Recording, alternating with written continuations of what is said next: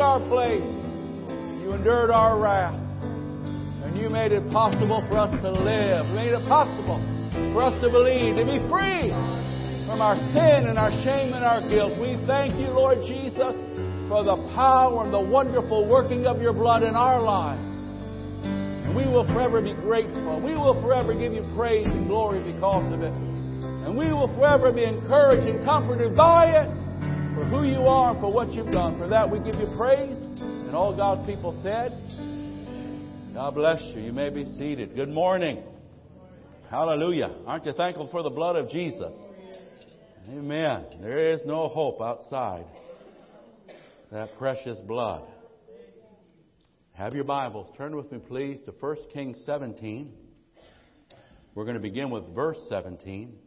And this is a two part message. This is called The God That Raises the Dead. The God That Raises the Dead.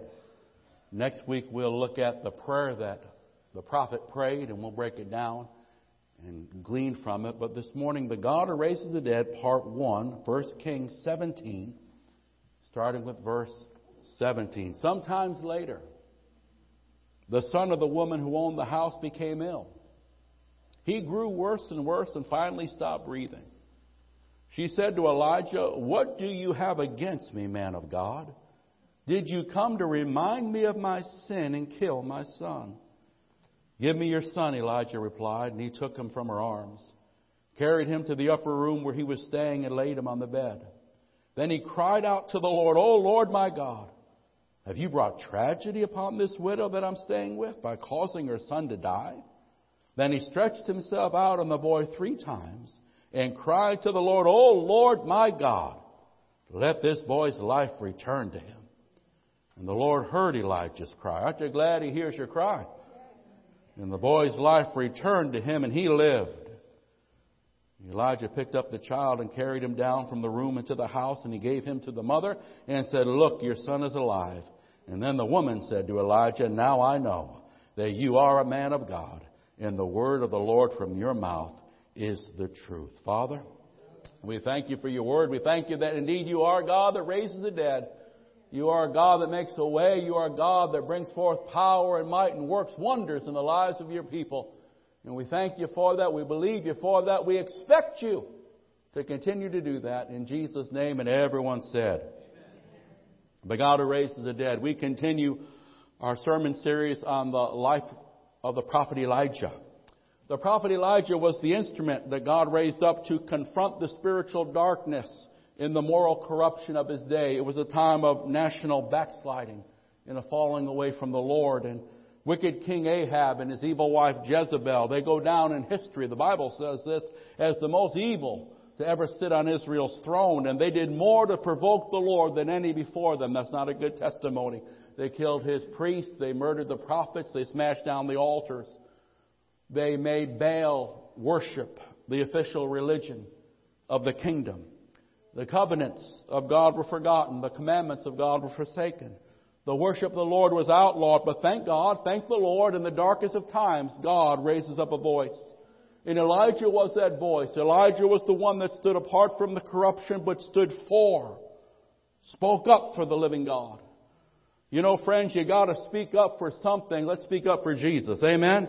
You gotta stand for something or you're standing for nothing. Stand up for the Lord. Be bold in Jesus and speak it forth and live it right. Can you say amen? Elijah just walks into the king's presence. He announces God's judgment of drought upon a backslidden land. And then led of the Lord, he goes first to the brook Cherith where he stayed for that year and the ravens fed him twice a day every day. And then from there, when the brook dries up, he goes to Zarephath to this Gentile widow's home. And God miraculously feeds him and her day by day, day by day, a perpetual miracle. And now if we draw our attention to verse 17, it says, sometime later, sometime later, after courageously confronting Ahab, and then first at the brook and now at the lady's home, he's been protected. He's been provided for. Considering he's the most wanted man in the kingdom, it's actually been pretty peaceful.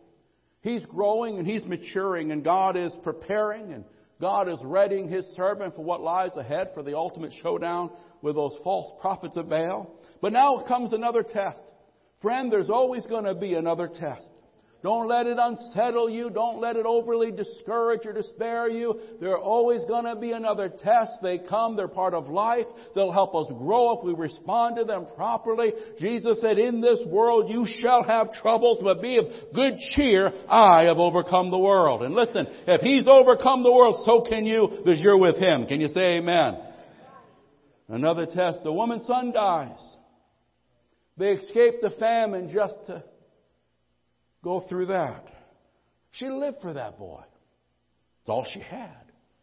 That was her one bright spot in life. It was her hope. It was her future in an age when there's no social security that children and grandchildren are going to take care of her.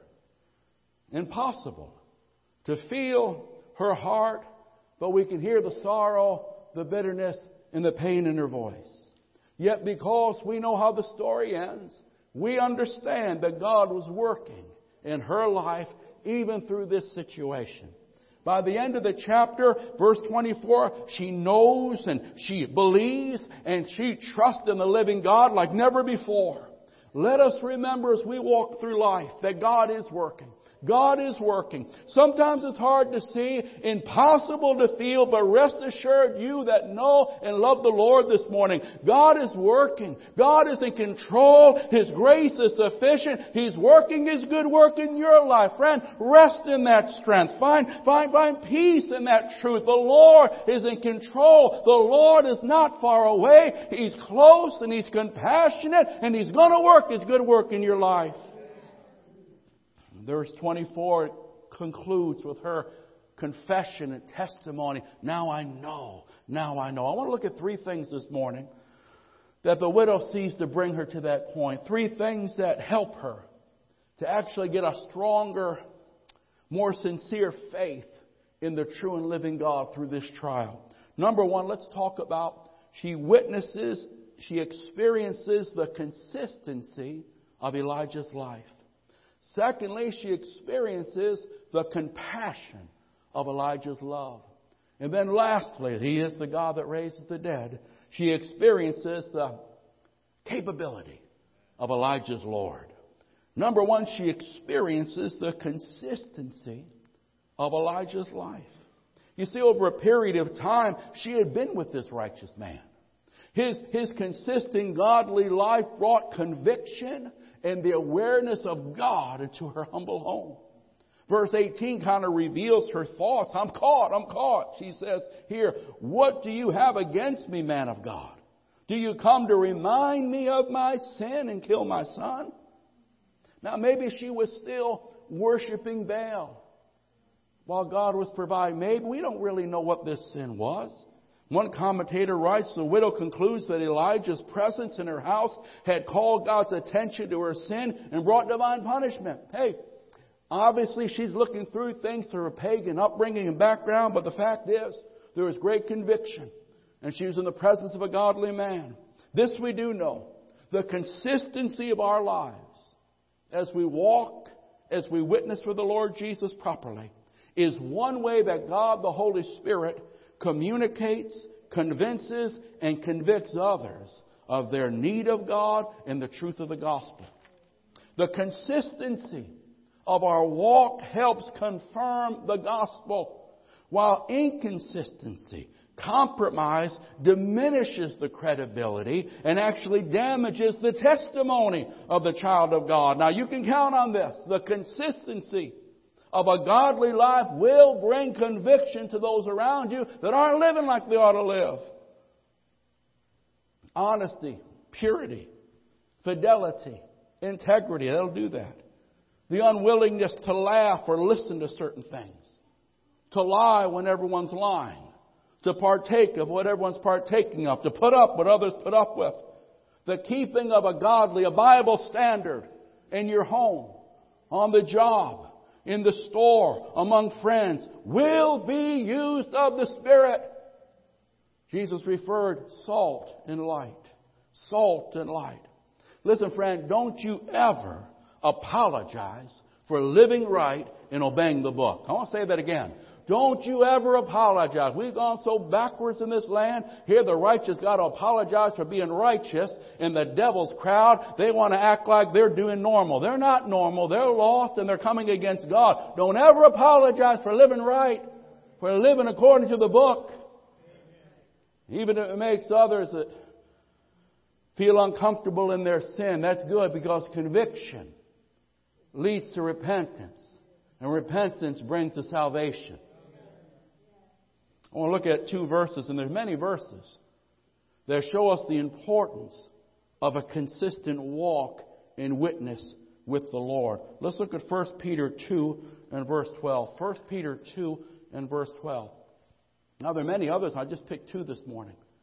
In the third chapter of this same book, Peter is going to talk about the importance of a consistent witness in the home.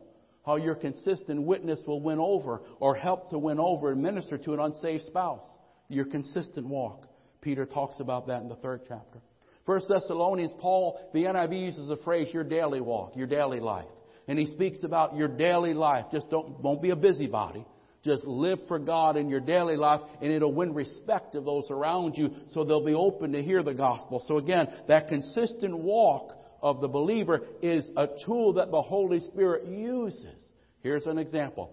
Peter writes, live such good lives among the pagans, that world out there, that though they accuse you of doing wrong, they may see your good deeds. That word see means they may observe over a period of time. There are people you work with, people that are next door to you. Not the people you just see one time, but people that know your life and see your, they may see your good deeds and, and glorify God on the day He visits us. When God moves them, there's a crisis moment in their life, your life helps enforce the gospel. Your life helps them to believe the gospel. Here God uses the consistent life as a tool the Spirit uses to prepare hearts of others, to help people to come to a point of believing when the crisis time of life comes. The context here is in the neighborhood or on the, in the co-workers as they observe our lives over a period of time that supports the gospel. It affects their view of the gospel and is used by the Spirit to help bring them to a place of believing the gospel. The importance of a consistent godly life to touch the world and to influence others for Christ. Let's look at 1 Timothy 4 and 12. Here's another example of the importance of a consistent life to help those around you, even those that are saved, to be encouraged in their faith and to be motivated to live for God. Now here, Paul writes to Timothy, Timothy, don't let anyone look down on you because you're young. You can use fill, fill in the blank. Don't argue about things. Get away from always debating about things. Just walk it. Just live it. Just be consistent in it. Can you say amen?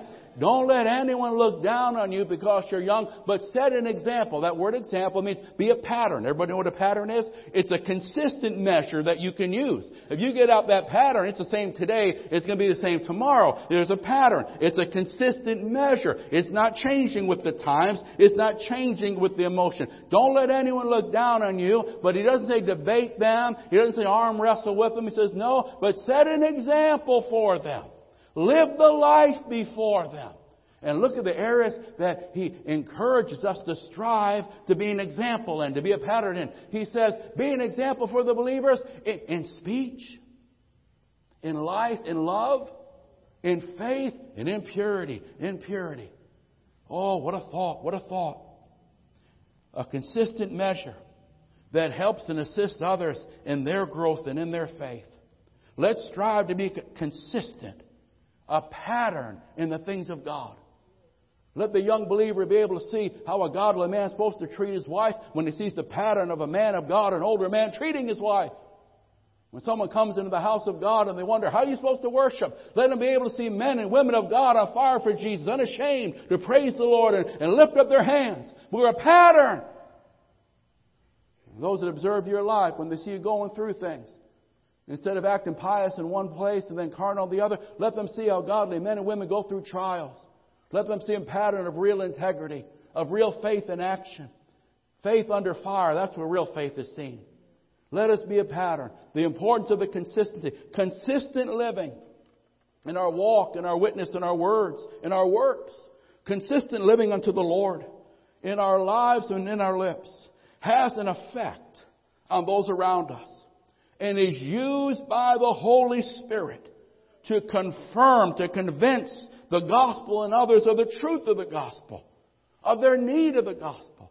Again, Jesus writes, and Jesus spoke in Matthew 5, verses 13 through 16, about we're the salt of the earth and the light of the world. And that's a whole teaching on its own. And there's many points underneath light and salt. But let me just give you a, a couple that, uh, that explain what he's saying. Jesus says, you're the salt of the earth. Well, one thing we know about salt, you ever hear salt in the wound? Salt can sting, amen? And a righteous life will sting an ungodly life. You can put that down. A righteous life has that stinging, it stings, it stings. But salt in the wound, well, the conviction in the wound of the ungodly. But also, you know what else salt does? Salt creates thirst. There ought to be something in our lives that actually attracts people to want to know the Lord. Salt, and we living for Jesus. There should have a salty effect also where people see, man, I'd like to have a marriage like that. Well, get Jesus in it and you might. Can you say amen? Well, I, would like to be able to have, well, you know, get the Lord in it. And there's something about salt that creates thirst. Amen? How about light? Jesus, you're the light of the world. Your consistent testimony. Well, one thing light does, is certainly exposes things people try to keep hidden. Well, there, there's the negative part. There's the conviction part. Amen. When when you're living right, it kind of exposes that's the, but also, light illuminates. Light helps people see clearly. Light enables people to say, oh, oh, that's what a Christian is. That's all right. Oh, that's what it means to be a follower of Christ. So again, this woman experiences the consistency of Elijah's life. God uses our consistent walk and witness to affect others. The Holy Spirit will use that. Let us strive to live for Jesus properly, faithfully, consistently as becoming a true child of God, even though we live in a very corrupt culture in a fallen world. I read a story some, uh, some years ago, but it always kind of gets the point across. As a result of poor planning, Dennis from Katy, Texas, that's outside Houston, I believe, he needed some same day dry cleaning. He remembered on the other side of town there was a huge sign that said one hour dry cleaning. So he made the trip to the other side of town and drove out of his way and he dropped off his suit. And after filling out the tag, he said to the clerk, I'll be back in about an hour or so. Lady looked at him and said, I can't get that back to you till Thursday. He said, what do you mean? It says, um, one hour dry cleaning. She says, oh, that's just a sign. That's just advertisement. How many know many Christians can be guilty of false advertising also? Of saying one thing, but producing another thing. May it never be said of us that we are guilty of false advertising. But we're going to live what we believe, and we're going to be a consistent example of what a Christian ought to be. Can somebody say amen? Number one, she experiences the consistency of Elijah's life. Number two, she experiences the compassion of Elijah's love. Look at that in verses 20 through 19 through 21. 19 says, Give me your son. Give me your son.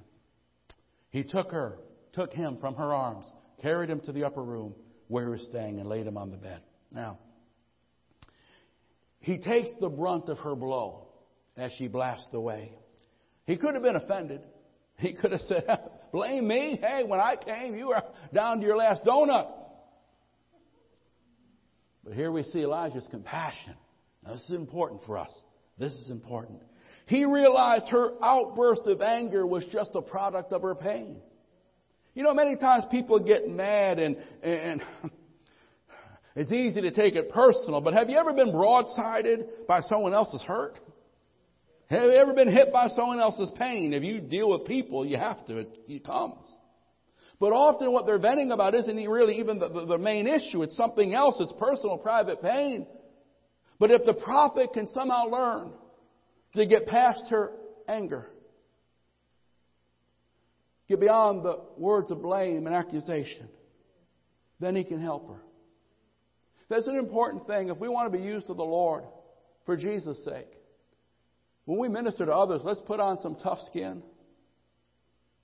Let's look beyond the present outburst and pain. And let's try to walk in love that God can use us in lives that are hurting and angry. Verse 19, notice what he says. He says, Give me your son. Give me your son. She stood there, tears streaming down her face and holding the body of her son in her arms. And Elijah just reaches out his and takes him into his arms. He knows that there's nothing that he could say at that moment that will satisfy this grieving mother. There's no words from him that can soothe her stricken spirit. He can't reason, he can't defend, he can't explain. He simply asks her to place her burden in his arms. This is the compassion of Elijah.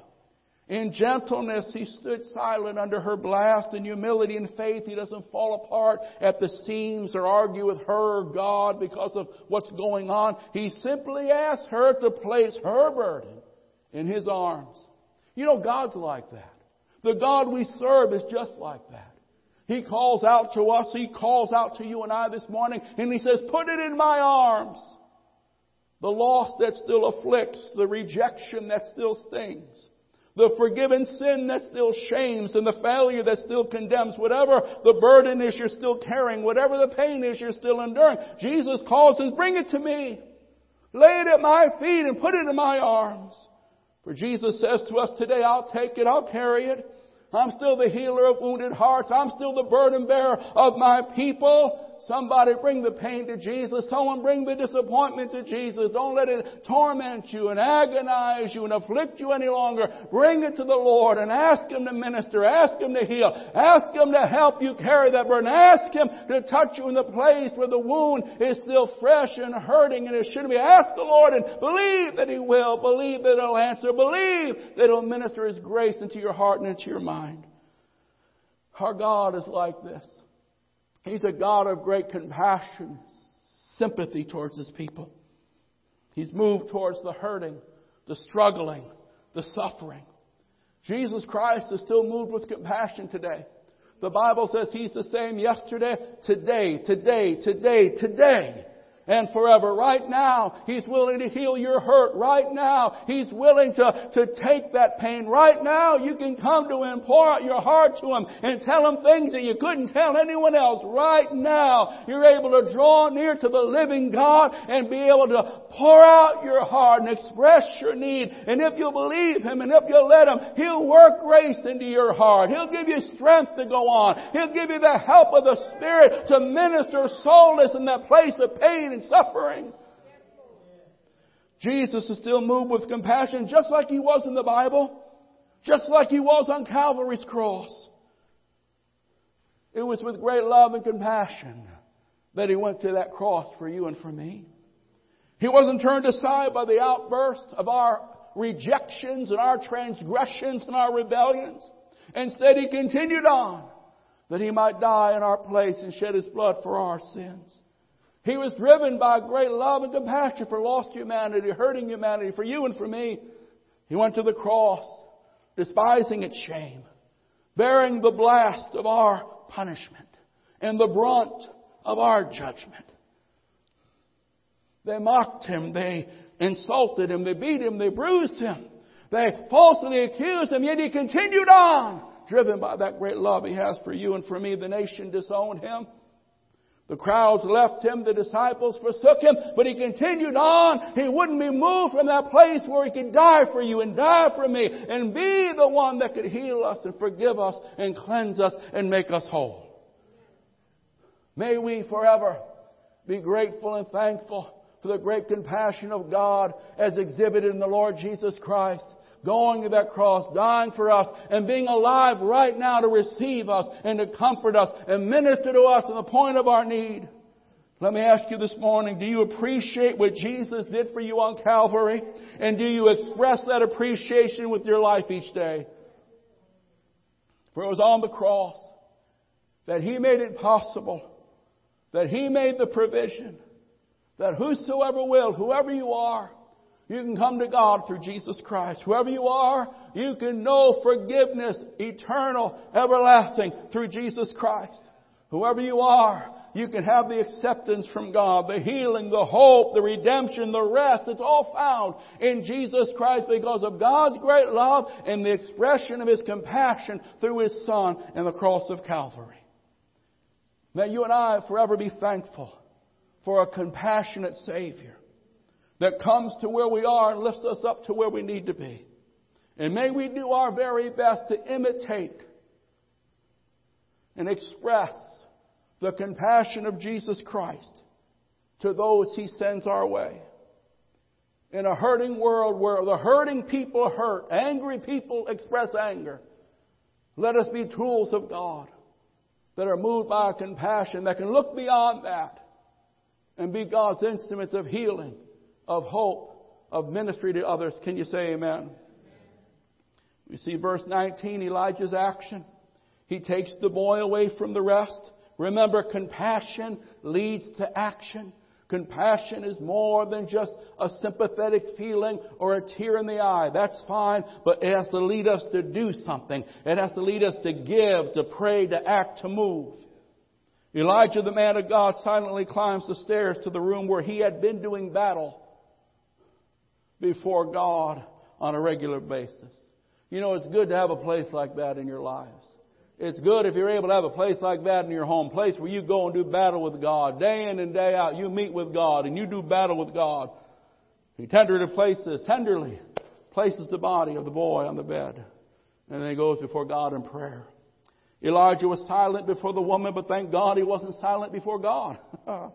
All alone in the secret place, under the shadow of the Almighty. That's where we fight life's battles. That's where we fight the battles that really matter. That's where we go when the enemy's attacking. That's where we go when the family is hurting. That's where we go when the doctor's head is shaking. In the secret place of the Most High, where we can call on the living God and come boldly before His throne of grace, knowing that He hears and He cares and He still answers the prayers of His people. He's still the God that raises the dead. It might be a dead relationship. It might be a dead, um, um a dead, um, what do you call it? A job. It might be a dead, um, some kind of heartache in your heart that seems like you can never get over, but oh, He is a God that raises the dead. He's a God that restores and a God that revives. He'll be a God that'll touch you and He'll heal you and He'll help you if you'll come to Him and call on Him and cast that burden upon the Lord. He will sustain thee.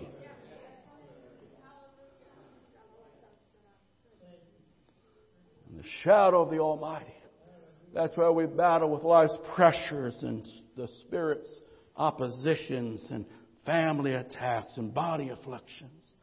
This woman had experienced the compassion of Elijah's love, but now she's getting ready to experience the capability of Elijah's Lord. How many know our God is able? How many know our God is able? He can move the mountain. He can give you strength to carry that mountain.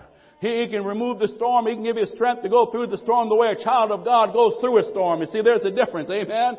Sometimes He moves us. Sometimes He gives us grace to go through it. But our God is an awesome God. Our God is a faithful God. Our God is a wonderful God. He's your God. He's your Heavenly Father. He's made His promises available to you. He's made His presence available to you. He's not out there somewhere. He's not far away. His arm is not too short that it cannot save. And His ear hasn't grown silent. He hears your prayers. He knows your heartache. He's willing to answer. He wants you to call. He wants you to believe. This He wants you to receive. He wants to show you His grace and His might and His power. Hallelujah. Nothing's too hard for our God. He specializes in impossible situations. And again, He can move the mountain or give us grace to go through the mountain. In the end, He wins. In the end, we win because we're with Him. There's a story about a lady that came to the great preacher G. Campbell Morgan. He was a writer and a pastor from London back in the last century. And she said to him, I only take big things to God. I don't take little things to God. Well, his answer probably surprised her when he said, Lady, anything you take to God is little. It might be big to us, but it's not big to God. Right? It might be big to me, it's not big to God. Amen? And I, I, and I read that, you know, let's keep that in mind as we bring our request to God. It might be big to me, but it's not big to God. It might be complicated to me. It's not complicated to God. And He's the one I'm asking to work in it. May that inspire our faith as we ask and believe. We have no doubt of God's love and compassion. We have no doubt of God's love and compassion towards us. But here we have to grasp and really believe the fact that prayer, Bible pattern prayer, releases the power of God on the earth and in our situations. We serve a God that is able to work mightily, supernaturally in people's lives and in people's circumstances. Lives that have been written off, He can work. Marriages that seem beyond repair, He can work. Bondages that seem unbreakable again, He can work. Situations that seem irreversible, He can work. Yet we learn from Scripture that it's usually through human instruments. Men and women of faith. That the Lord does these mighty works and releases His power. God works mightily, but when you check with the book, it's usually through somebody's faith, somebody's prayer, somebody's effort, somebody's daring, somebody's sacrifice. Elijah was a godly man of passion and very effective prayer, but he was just a man. And if we'll give ourselves to do the will and the works of God, God will use our efforts. God will use your efforts. I don't have a degree. You don't need a degree. You just need faith in the living God. You just need to call on the living God. Amen? God will use your efforts of faith to release His power on the earth. Now, next time we get together, we want to look at same title, the God that raises the dead. But we want to look closer at His prayer. And we're going to pick seven principles or thoughts to help us improve and be more effective in our prayer life. But this morning, let's just close our service by calling on the Lord. Let's lay our need, our crisis, our care, and just cry out to the Lord. Let's approach the throne of grace. Jesus made that possible. Going to God's throne, you're welcome there. You're wanted there. You're not being rude. You're not knocking on someone's door at 10 o'clock at night, you know they've been asleep by 8. It's not, no, no, not God. When you go to the throne of grace, you're welcome and you're wanted. Jesus made the way. Are you a believer? Then you're welcome and you're wanted. Are you a son or daughter of God? Then you're welcome and you're wanted. So don't go there timid, wondering he don't want, no, he wants to hear from you because he wants to show his power and glory in your life through you. So let's approach the throne of grace with bold confidence this morning. Let's pray to the Lord believing and expecting. Whatever your need is, let's lay it before the Lord. Whatever the crisis or the care is that you're carrying or you're facing, let's lay it before the Lord right now. And let's cry out like this prophet. Let's ask God to release His power and His resurrection life in our situation. Amen? Amen. Let's bow our hearts and pray and believe God together. Father, we love you, we love you, we love you. Oh God, we love you. Oh God, we thank you. You are a God that raises the dead. We thank you. Nothing's too hard for you. Father, we come before your throne of grace with a confidence and a boldness. We come in the name of Jesus. We come through the blood of Jesus. And we come with an expectation of faith knowing your heart, knowing your will, knowing that you have revealed your desire to heal, your desire, your desire to save, your desire to mend, your desire to destroy the works of the devil. Therefore, Father, we bring our needs to you this morning, whatever they are, Father. They might be physical, they might be emotional, it might be something in the family, it might be for someone else that's very close to me, Lord. It might be for a decision, it might be that I'm under attack. Father, whatever the needs are, we bring them before you and we lay lay them at your feet. And we ask you to work your good work in them. We ask you to release the working of your mighty power in them. We ask you to destroy the works of the devil and to release streams of your grace and your mercy, your healing power, your restoration power, Father. In the name of Jesus, I pray, let needs be met right now in Jesus' name. Let mountains be moved right now in Jesus' name. Let affliction cease, cease, cease, stop it in the name of the Lord Jesus. Let that enemy be silenced. Let that enemy be stopped. Let that enemy be dispersed in the name of the Lord Jesus. And my God, may great peace, great peace, the peace of the Spirit begin to work in hearts, work in minds right now. Father God, may there be an inner healing, an inner working, an inner mending, an inner ministry. The comfort of the Spirit may it be imparted. Father, I pray for those that are hurting on the inside. May your divine peace, the working of your Spirit be imparted now to men to make whole, to calm, to help them, Lord. That those that seek it would find the wounded heart healer and the burden bearer this morning. Father, may burdens be lifted now and may lives be strengthened and hearts be refreshed. In the name of the Lord Jesus, Father, answer their cry, fill them, touch them, and in this upcoming week, use them as your instruments and your vessels to do your works in the earth. In Jesus' name, and all God's people said, Amen. Amen. God bless you. Hallelujah. Yeah, give him a praise. Amen. God is good. We love you, Lord. We love you, Lord. We love you, Lord. We thank you, Lord. We thank you, Lord. We thank you, Lord. Do it, Lord. In Jesus' name. Amen. Have a wonderful week. We'll see you on Wednesday. God bless you.